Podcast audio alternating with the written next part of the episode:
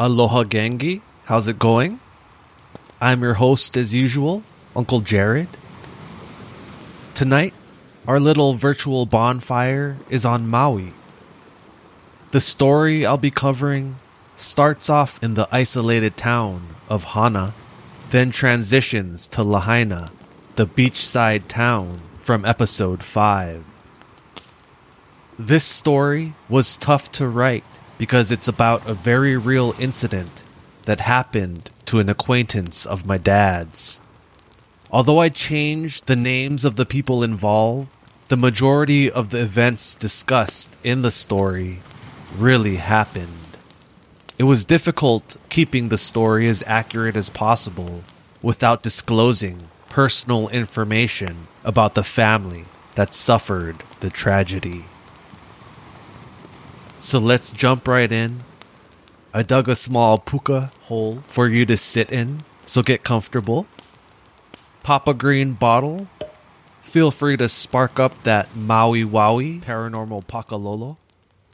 And let's get into this.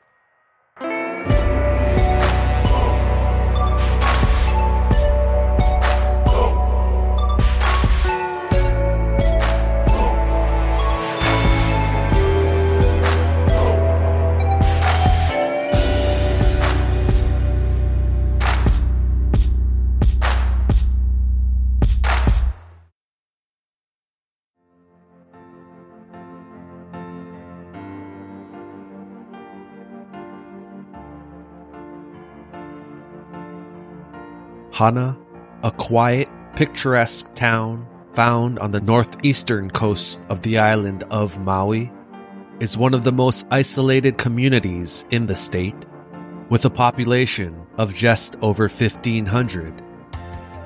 Considered one of the last unspoiled frontiers in Hawaii, the sleepy yet historically rich town is the final destination after completing the world famous Road to Hana.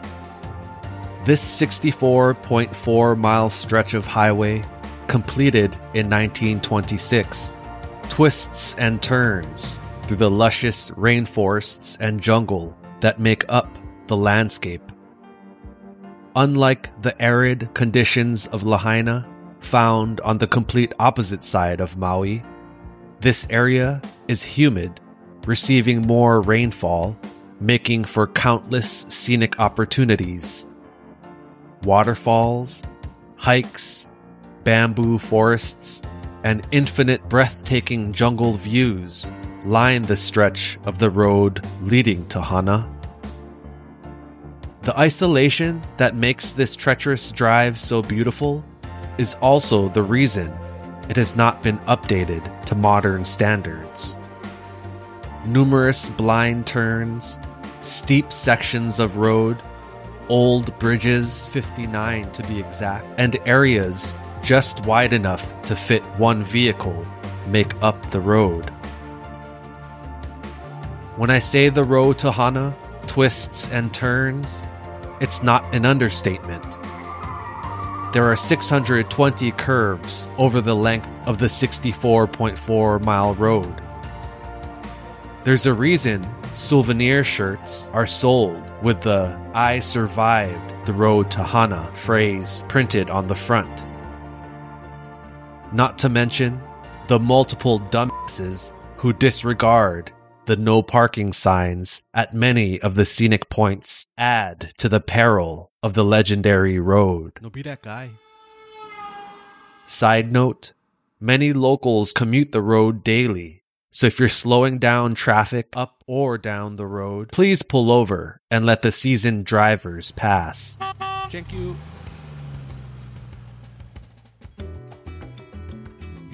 Hana's beauty makes it a popular destination for tourists and locals alike, which is why Travis, a sophomore in high school, and four friends planned on visiting the town for the weekend. The group all attended Lahainaluna, the private high school located in Lahaina. Oh, really? The group of boys all packed into a car early on a Saturday morning and made the almost three hour drive from Lahaina to Hana, with plans to surf and fish to escape the heat wave expected to hit the islands that weekend. The drive to Hana would be busier than usual, so the guys bypassed the hikes and stops along the way to avoid the tourists. After finally making it into the small town, they first stopped by the famed Hasegawa General Store for ice and snacks before heading to Koki Beach. Koki Beach, a famous surf spot to locals, was usually less occupied. The sand is tinted red from volcanic cinder that accumulates from the hill that towers over the beach, named Ka'ivi Opele, or the Bones of Pele. The Cone Hill gets its name from the legend of Pele, the goddess of fire mentioned in episode 3, and the location is where she fought her final battle against her sister, Na Makaokaha'i, the goddess of the ocean. Pele is defeated in this battle, her bones stacked along Koki, hence the reddish hue of the sand. Pele's spirit then travels to Kilauea on the Big Island, where she remains to this day. Sweet transition. Once the group hauled their coolers, towels, and snacks to the sand, they applied their sunblock, then immediately ran to the water to cool off. They tackled each other in the surf while enjoying the cool relief of the ocean. After a while, the guys got hungry, so headed back up to the towels they had laid on the sand for lunch. Travis's mother had made spam musubis for the boys, which they enjoyed, with cans of cold passion orange guava pog juice they had chilling in the cooler. They lounged on the sand, teasing each other about high school crushes, Bruh, I know you like her. plans for the future, I think I'm going to college on the mainland. all while dozing off periodically under the heat. What? It was a little afternoon, and the tide was low. No surfable waves, and the fish would not be biting at this hour. So the group decided to lounge in the water to cool off again. The sandbar at the beach stretched out several hundred yards, so at the deepest, the water was just about waist level. They wrestled in the shallow water floated on their backs, and splashed each other. Bruh, stop. Typical horseplay of high schoolers. However, their free spirited afternoon of fun would suddenly take a dark turn that would change the outcome of their lives forever.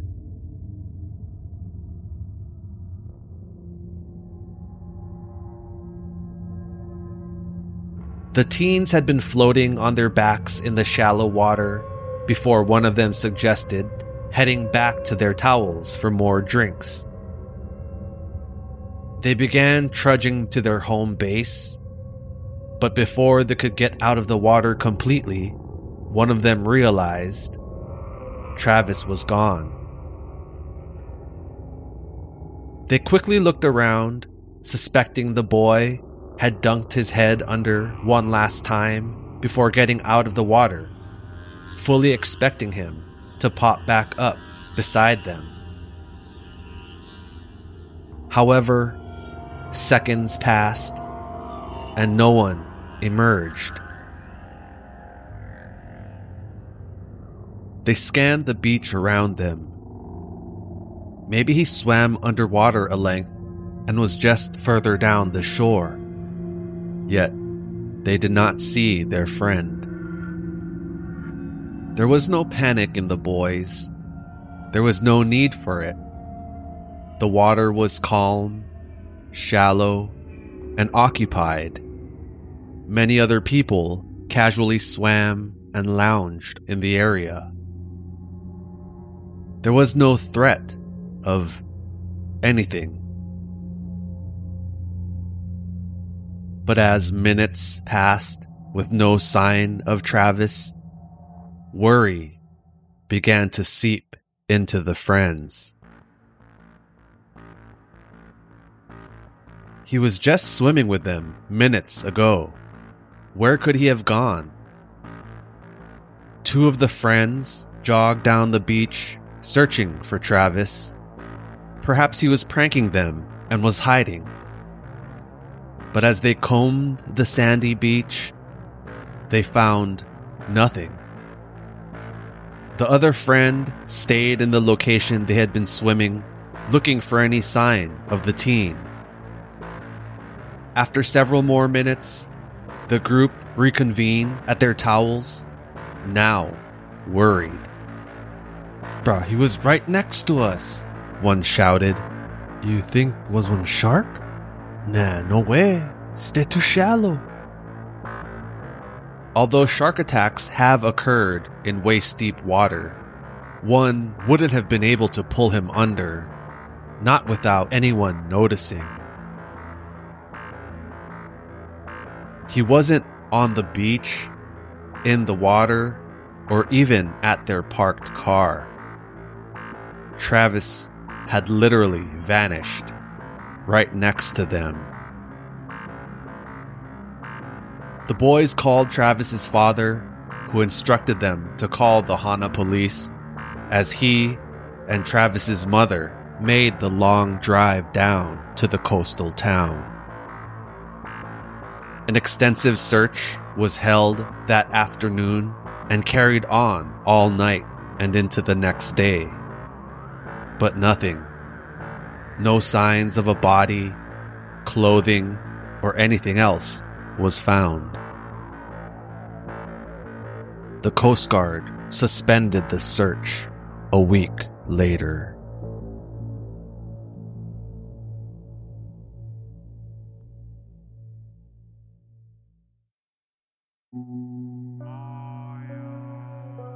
The community was devastated and perplexed by the disappearance. Travis was a strong swimmer, spending most of his free time in the ocean, like most Hawaii childhoods. The entire scenario didn't make much sense. How could a healthy teen, surrounded by friends, just vanish? For months, the unsettling event lingered across the island. But the story became just a distant memory to most, except for the teen's family and close friends. Only the missing person signs with Travis's smiling face was there as a reminder. The tragedy was extremely difficult for Travis's parents, Bert and Misty Fujimitsu. Bert continued to post signs up in the community to keep Travis's story alive, replacing the ones that had degraded over time. Every weekend, he'd travel down to Hana, asking tourists he'd come across to keep an eye out for the teen. Misty, however, took the disappearance a lot worse, understandably suffering severe depression. She rarely left the home or her bed, attempting to sleep the days away. Their bedroom remained dark, the window blinds permanently closed. This would continue for the next two years.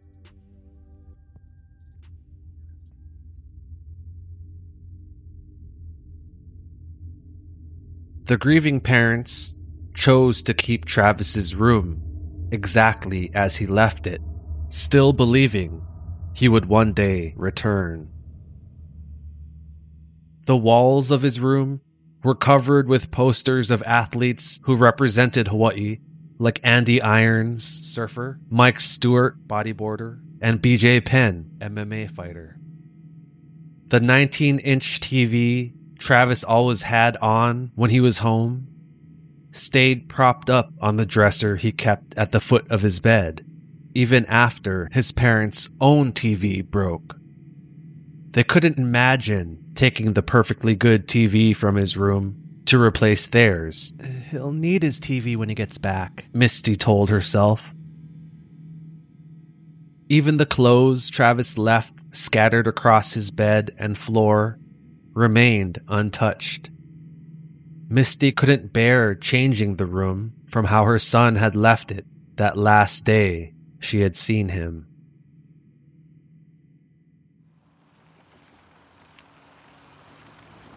Travis was known to bike to school and around town on an old Huffy.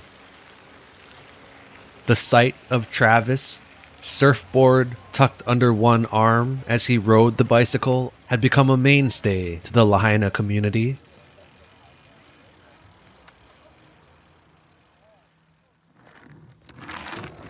Not too long before he vanished, the teen had also taken up skateboarding and was known to practice kickflips in the center of his room, much to the irritation of his parents. What they wouldn't do to hear the crashing of the board just one more time, Bert often thought to himself. A little more than two years after Travis's disappearance, things suddenly took a strange unexplainable turn. Travis's parents began experiencing odd occurrences around their Lahaina home that forced the event back into the lives of the community.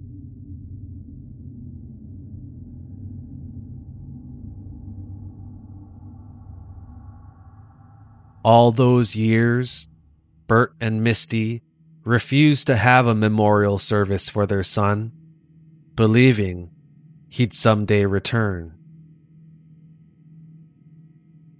One night, someone or something did return.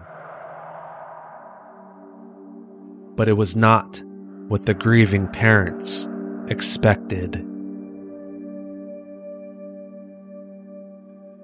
On the night that kicked off these odd occurrences, it was warm, almost unbearingly so. The usual breeze that trickled into town from the ocean was absent. The rattle of palm trees in their backyard, dead silent. Misty, as usual, was in the bed she rarely left, while Bert slept soundly next to her until an odd yet familiar sound yanked him from his slumber.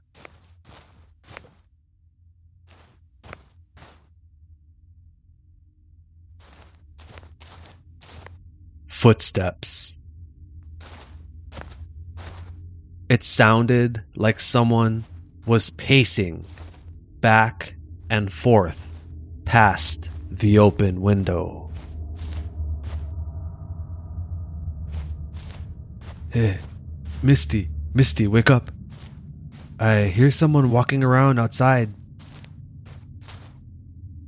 Misty woke up, confused at first, but quickly composed her thoughts someone was walking around right outside of the bedroom window. Although Lahaina is a relatively safe town, it has its fair share of homelessness, drug abuse, and crime. Break ins and theft were becoming more and more common, as were the transients. Bert grabbed the baseball bat he kept by their bed and quietly snuck up to the closed window blinds. The footsteps continued back and forth, back and forth directly outside the screen of the window.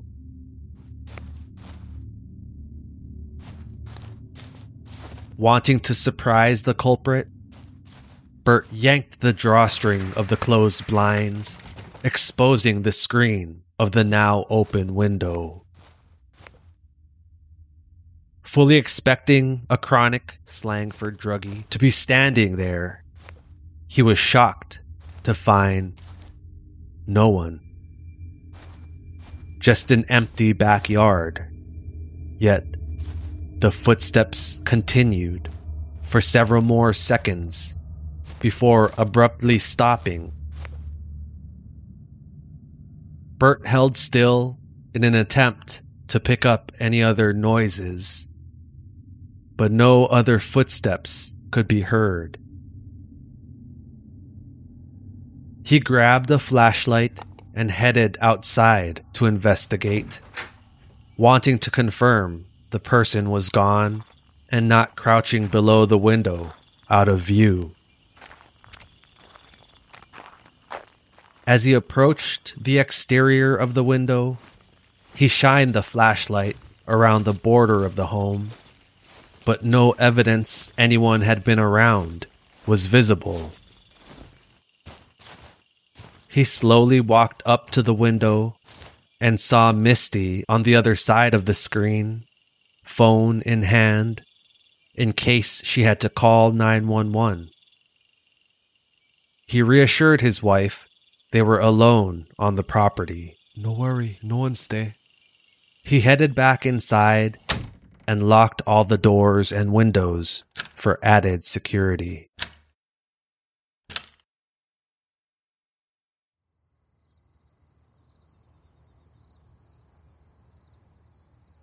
The next morning, the odd, middle of the night incident barely registered in their memories.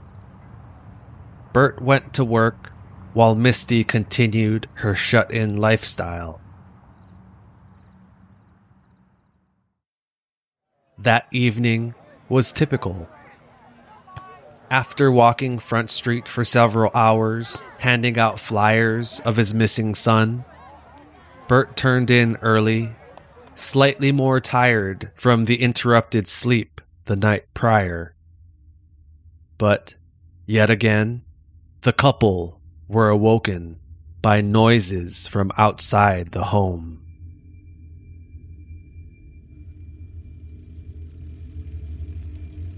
Misty was in a dreamlike state in between awake and sleep.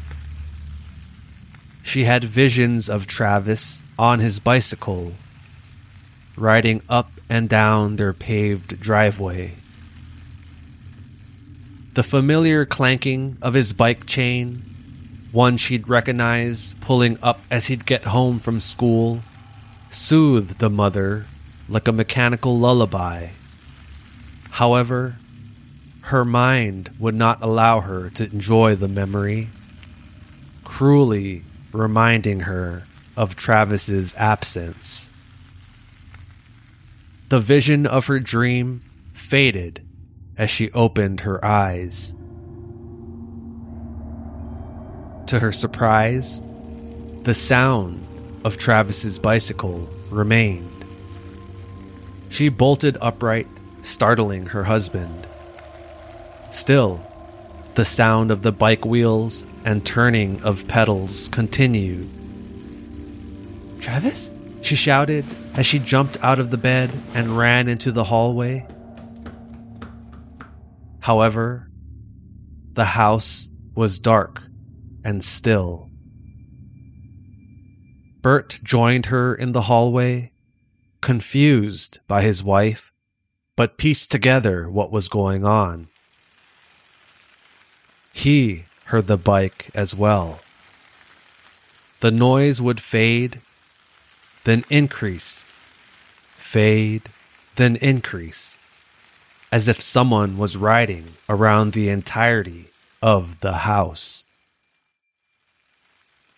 Bert headed for Travis's room and opened the door. Travis's bike lay perched on its rack, just as it always had been. But still, the sounds continued.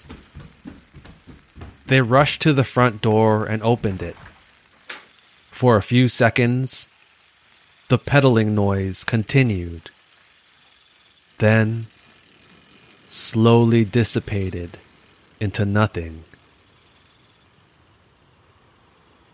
Just the slight sound of the ocean in the distance. I think I'm losing it, Bert. Misty said, with tears in her eyes.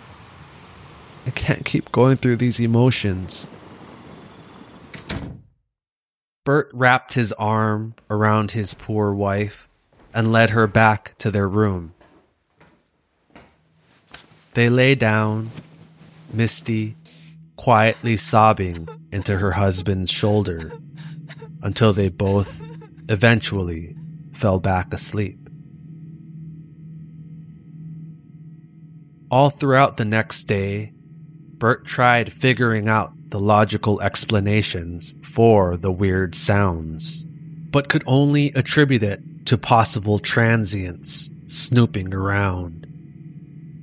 That night, and the next few nights that followed, went back to normal. However, if Bert and Misty thought the incidences would soon end, they were wrong. Very wrong. Things would just get more strange over the next few weeks.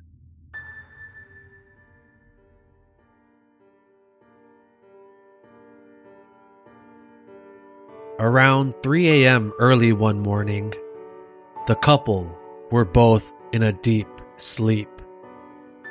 They had gotten used to locking the doors and windows, so inside the residence was warmer than usual. Other than the box fan whirring in their bedroom and the occasional crickets outside, the night was quiet. Yet something, a movement, maybe a sound, disturbed both the husband and wife. what was that? I don't know, Bert. Bert and Misty remained still, trying to figure out what had awoken them. Footsteps. Footsteps? But unlike the previous night, these footsteps were inside their home. Bert slowly got out of bed and carefully picked up the bat he now left propped on his nightstand.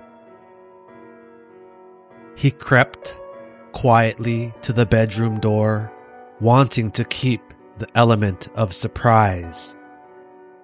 He paused to listen once again to confirm the noise. Yes, someone was definitely inside. He heard the person's footsteps slowly walk from the living room into the hallway, then directly outside their bedroom door. The floorboards creaked as the sound continued down the hall towards Travis's bedroom. No, these thieves were not taking any of their son's belongings. Anger now consumed Bert as he raised the baseball bat and rested it on his shoulder, ready to attack. Oh, I gonna get you, you fucker. He yanked the door open and jumped out into the hallway. To his surprise, no one was there. He charged into Travis's room, confident this would be the only place the thieves would be able to hide. Yet again, the room was empty, exactly how it had been left. However, there was a noticeable difference. The temperature in the room was downright chilly, an obvious contrast to the stuffy, hot temperature of the rest of the house. Realizing they were alone in the home, Misty joined her husband in Travis's room. They looked at each other puzzled. What's going on, Bert? They both were certain they had heard footsteps. Bert checked all the windows and doors to make sure they were still locked and headed back to bed. What else could they do? Nothing was out of place, and there was no explanation for the noises. Maybe just the groans of an old home. Yeah, okay, Bert. Things would only get more confusing as the week went on.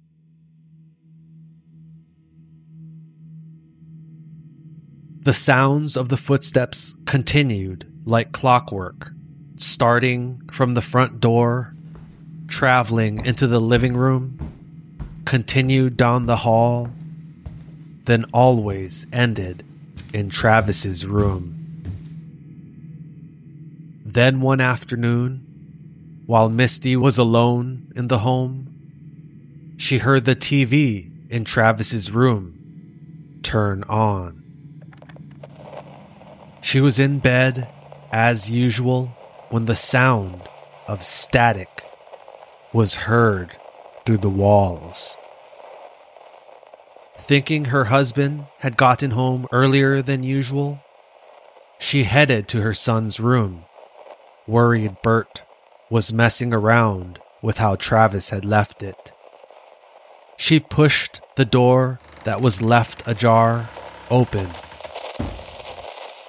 Bert, Travis is going to be upset if you mess around.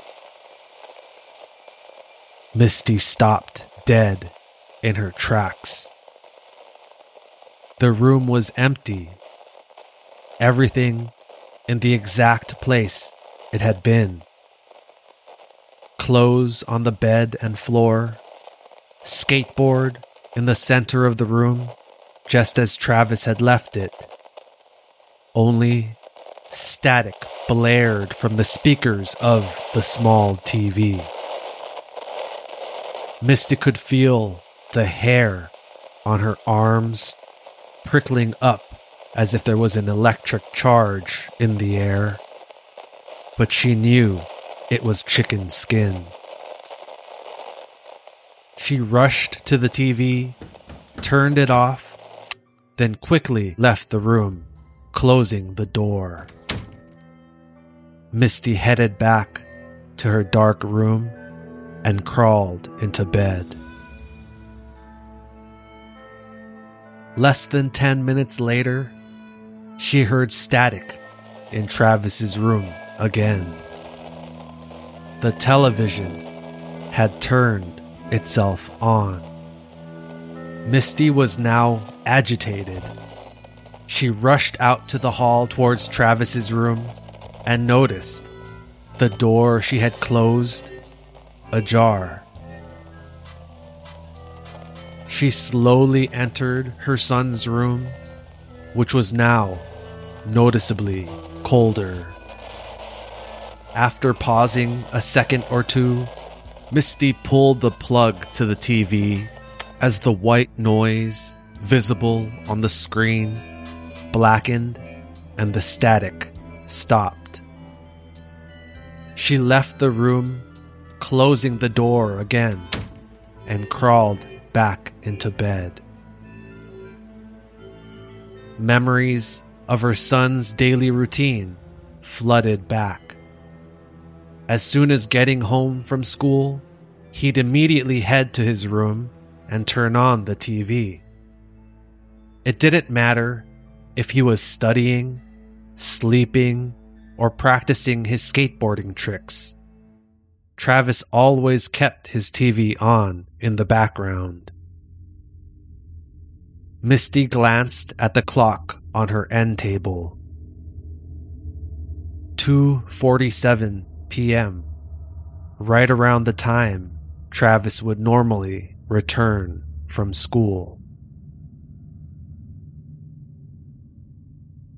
The TV remained off for the rest of the afternoon.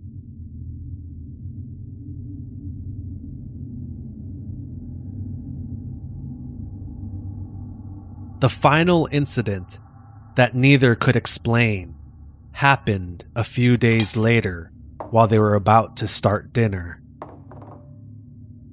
At first, they weren't sure what made the noise that they heard, but after several seconds, the familiarity of clanging wood and wheels flooded back.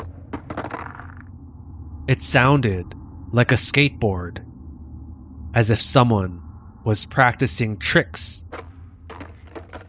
Memories of Travis practicing kickflips at random hours of the day hit them both. Tears trickled down Misty's face by the happy memories. They walked to his bedroom as the noises continued. Bert opened the door, half expecting to see their son balancing on the board in the middle of his room. The room was empty, of course, but the board was propped on its side, one of the wheels spinning. It's him. It's our Travis. Misty said, both sad and happy tears now streaming down her face.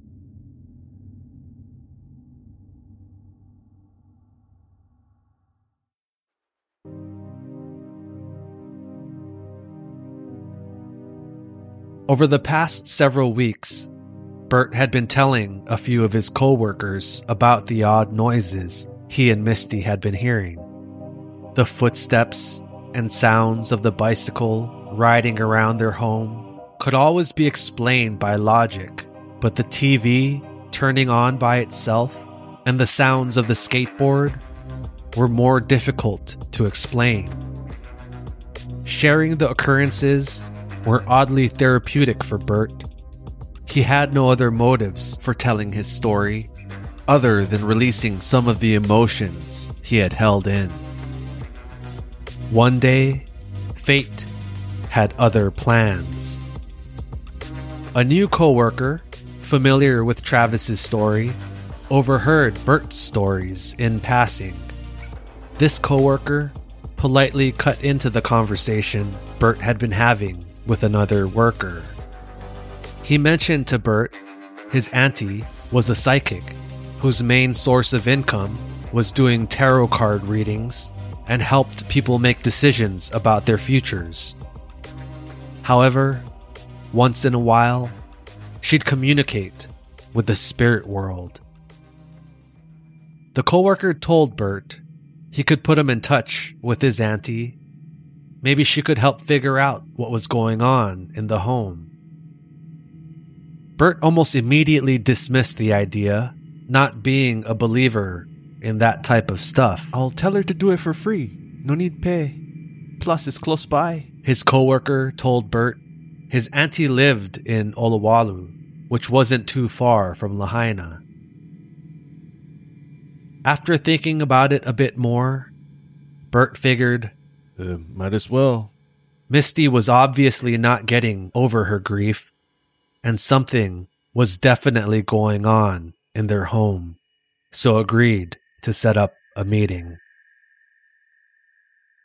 Bert informed Misty, who was surprisingly receptive to the idea. Uh, might as well.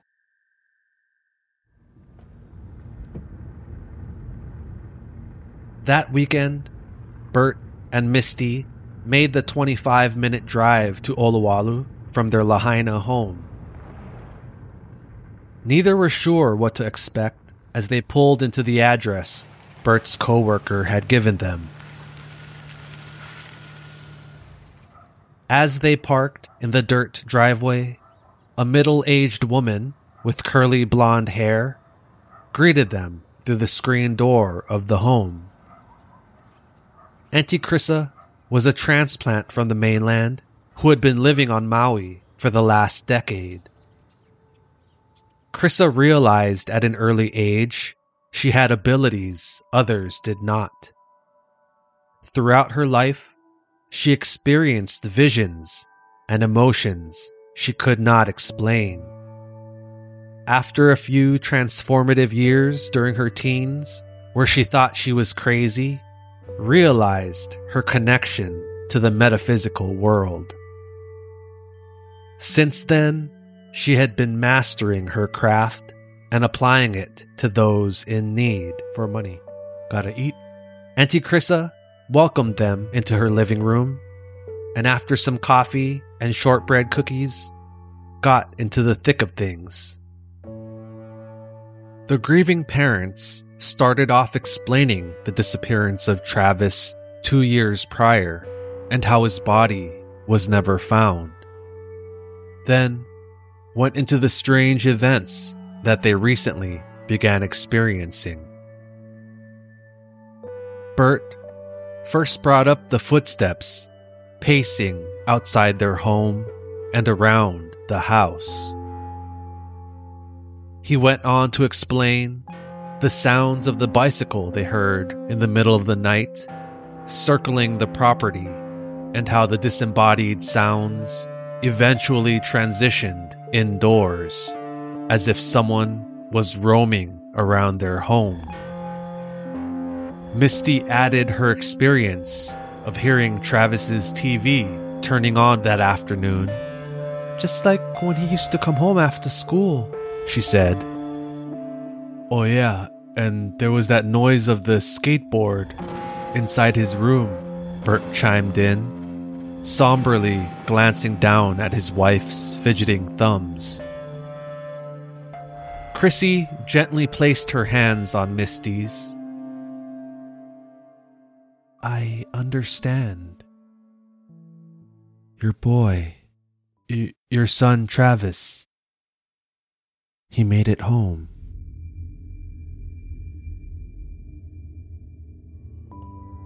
Krissa did not have answers for Bert and Misty on what happened to Travis that fateful day in Hana, but assured them he had passed on. I'm very sorry. It had taken his spirit all these years to travel from Hana back to their home in Lahaina. She sensed Travis's spirit was confused, not knowing he had died. Krista explained he was a wandering spirit, lost to the physical world, not understanding what had happened to him. After finally making it back home, his spirit continued as a residual ghost, stuck in an endless loop, going through the routine he had when he was alive. It all made sense to the parents. They never felt threatened in their home from any of the noises. In fact, they were comforted once realizing the sounds were related to many of Travis's daily activities. Waves of emotion ran through Bert and Misty. Although they never wanted to believe Travis died that day, there wasn't really any other explanation for his disappearance. Knowing now their son's ghost was the source of the events they were experiencing left them torn. Their time with Travis was cut way too short, and a part of them didn't want to let go of whatever they had left of their son. Yet, Bert and Misty knew Travis couldn't truly be at peace. How can we help him move on? Bert asked the medium. Chrissy said, most of the time, it's the people closest to the deceased that trap the spirits of their loved ones by not letting them go. She suspected that's what was happening with Travis's spirit. Celebrate his life. Hold a memorial service for your boy. It'll help him realize he's not part of this world anymore and then he'll be able to move on.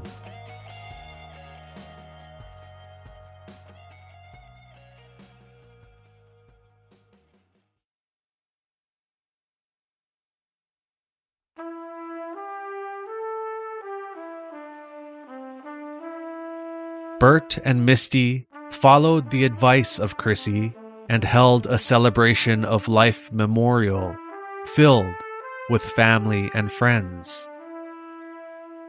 The friends who had joined Travis that day in Hana attended, and so did many within the Lahaina community. All those years, his parents found it difficult to find closure in his disappearance since his body was never recovered.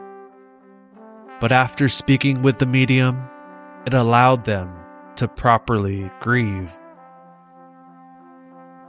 Following the memorial, all the events at the Fujimitsu's residence stopped. Misty slowly broke free from the depression that imprisoned her within their home and began living her life again. The parents still grieved. The sadness of losing a child never fully goes away. But the two were able to gain the closure they lacked before the events began. Misty and Bert believed Travis still made occasional visits, showing up in their dreams, always smiling. Their son was gone but the parents would never lose the memories they shared together as a family.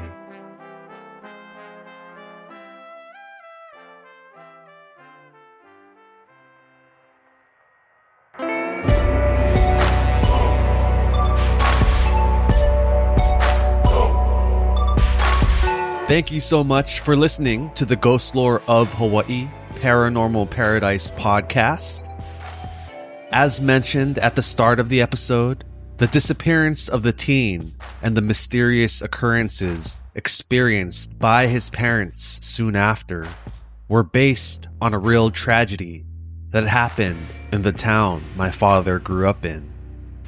The names were all changed for the tale, but everything from the footsteps and sounds of the bicycle being heard, the TV in the boy's bedroom turning on by itself, even the spiritual medium who offered advice, were all incidents borrowed from the real story. I want to send my warmest thank you and condolences to the parents of the missing teen, and I hope they're doing well. So, mahalo to all of you for tuning in. As always, I appreciate your support. The Ghost Lore of Hawaii Patreon is now live. Head over to patreon.com slash ghostlore of Hawaii to become a patron.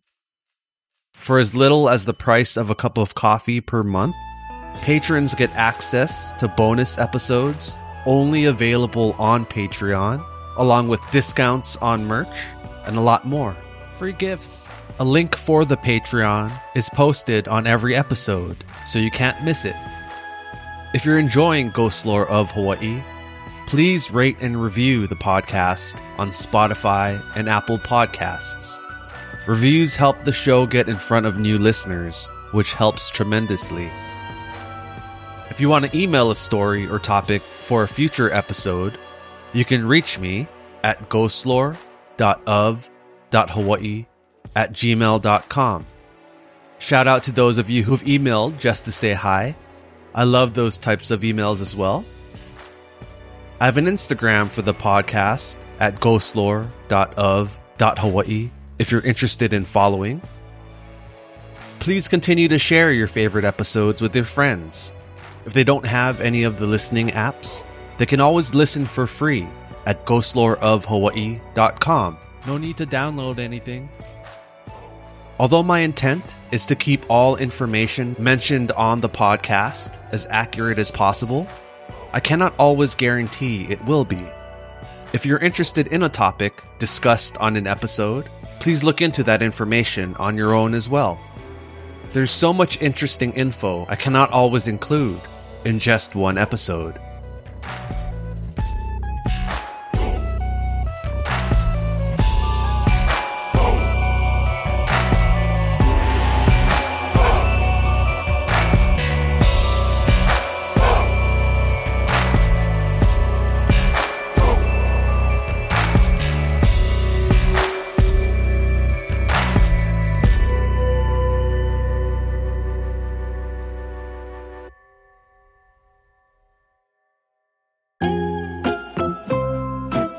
Before abrupt before abruptly stopping.